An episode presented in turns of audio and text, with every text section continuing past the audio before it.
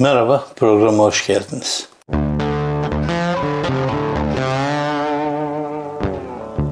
Bugün bana komik gelen bir program yapmak istiyorum. Bana komik geliyor, size de gelebilir ya da gelmez bilemiyorum. Şimdi Osman Kavala benim 6 yaşından beri e, mahalle arkadaşım.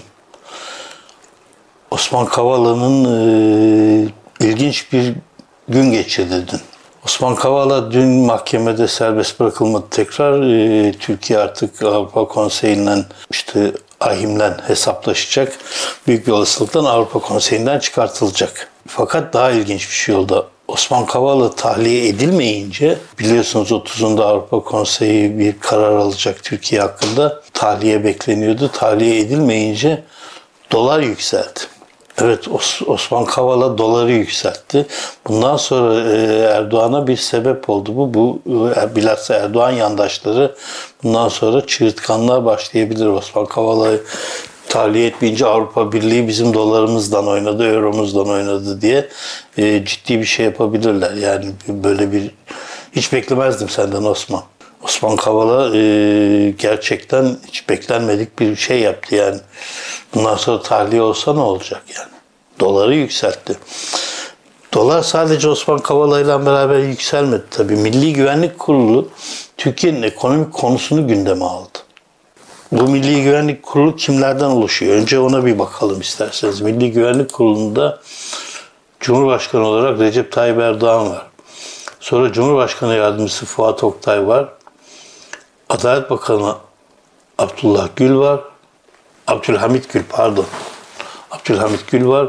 Milli Savunma Bakanı Hulusi Akar, İçişleri Bakanı Süleyman Soylu, Mevlüt Çavuşoğlu Dışişleri Bakanı olarak, Genelkurmay Başkanı Yaşar Güler, Kara Kuvvetleri Komutanı Musa Aysever, Deniz Kuvvetleri Komutanı Adnan Özbal, Hava Kuvvetleri Komutanı Hasan Küçük Akyüz ve Milli Güvenlik Kurulu Genel Sekreteri Seyfullah Hacı Müftüoğlu.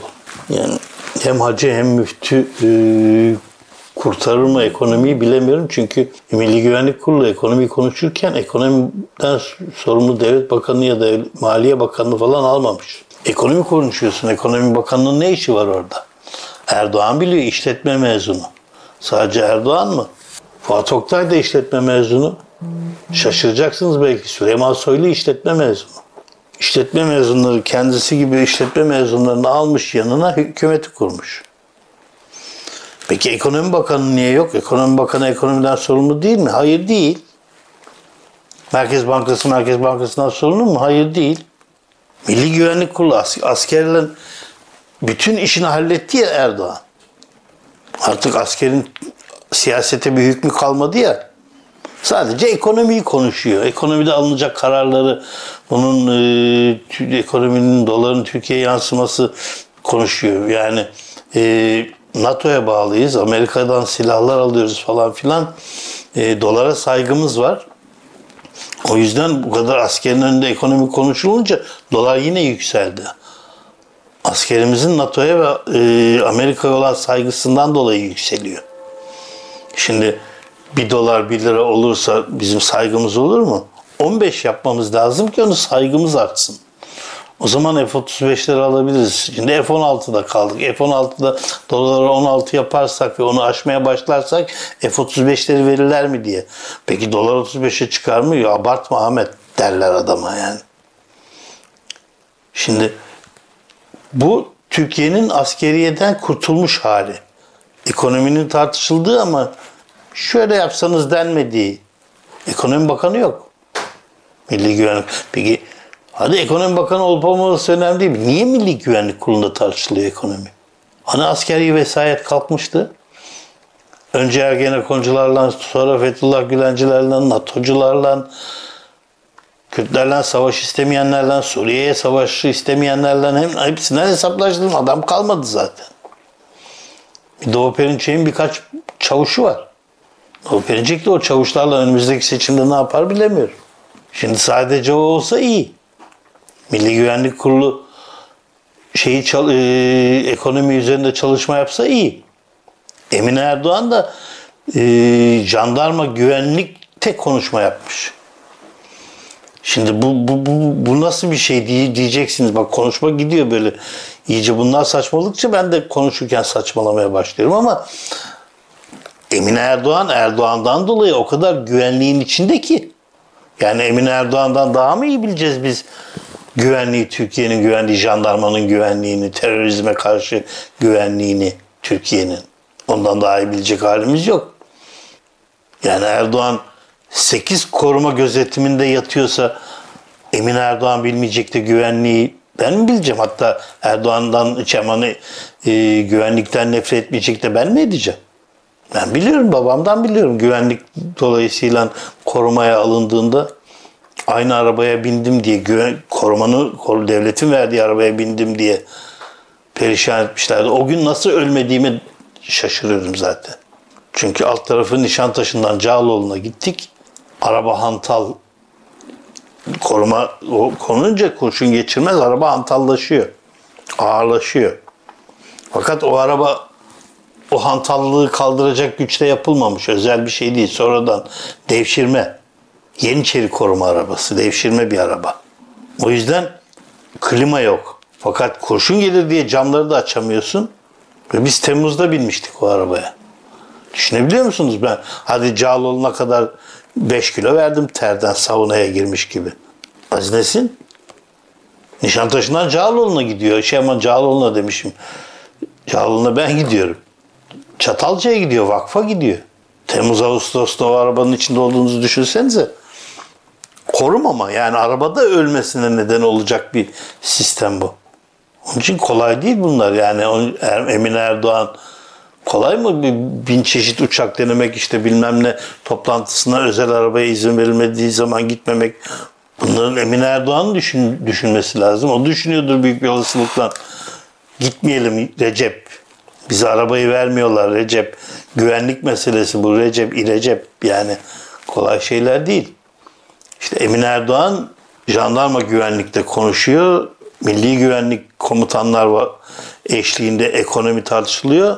Osman Kavala serbest bırakılmayınca dolar yükseliyor. Peki Selahattin Demirtaş'ın cezaevi duruşması ne olacak? Çünkü Avrupa Birliği ve Avrupa Konseyi ve Avrupa İnsan Hakları Mahkemesi Selahattin Demirtaş için de aynı e, öneride bulunmuştu. Serbest bırakılmalıdır bu siyasi bir tutuklamadır diye.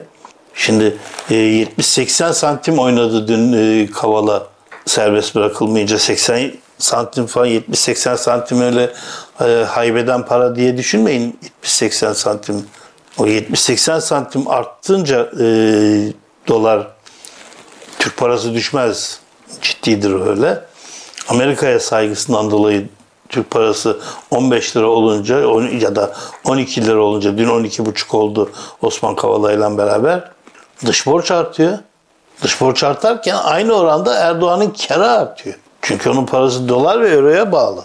Yani şöyle düşünüyor olabilir tabii. Ben ileride hapse gireceğim. Dolar yüksek olsun hapiste bana Türk parasına çevirerek verecekler onu.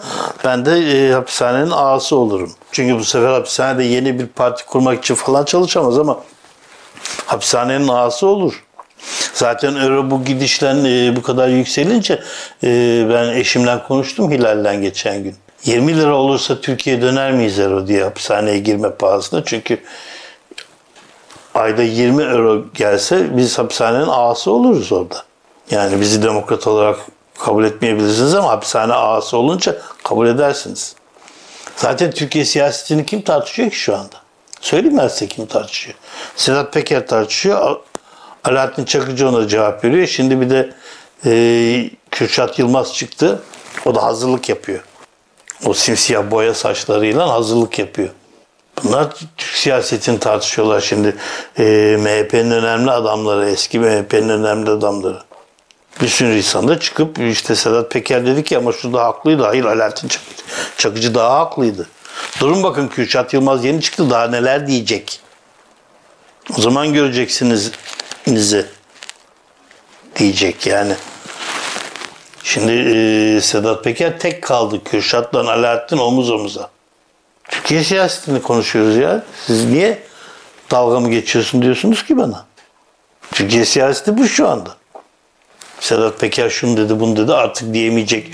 Onun yerine ben diyeceğim şu şu böyle oldu bu böyle olacak. Alaaddin Çakıcı e, ziyaret edecek Devlet Bahçeli'yi. Devlet Bahçeli derin devletten aldığı emirleri Alaaddin Çakıcı'ya verecek. Sonra Alaaddin yetmez Kürşat gelsin diyecek. Kürşat da gelecek. Kanserli, felçli hastalarımız cezaevinde kalacak. Demokrasi böyle gelecek Türkiye.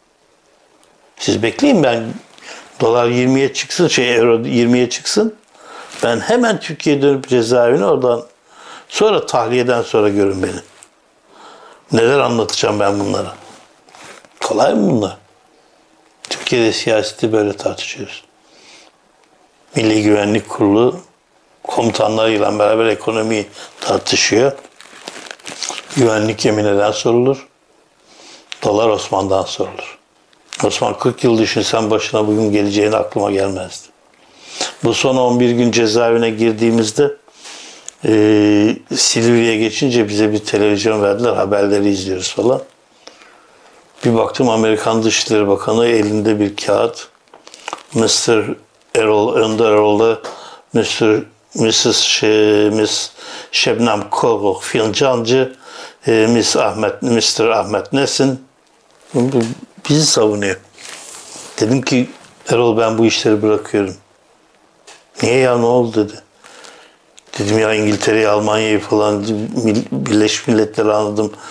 Bunca yıl kendim bildim bile ben bileli ben Amerikan emperyalizmine karşıyım. Şimdi Amerikan Dışişleri Bakanı bizim haklarımızı savunuyor televizyonda.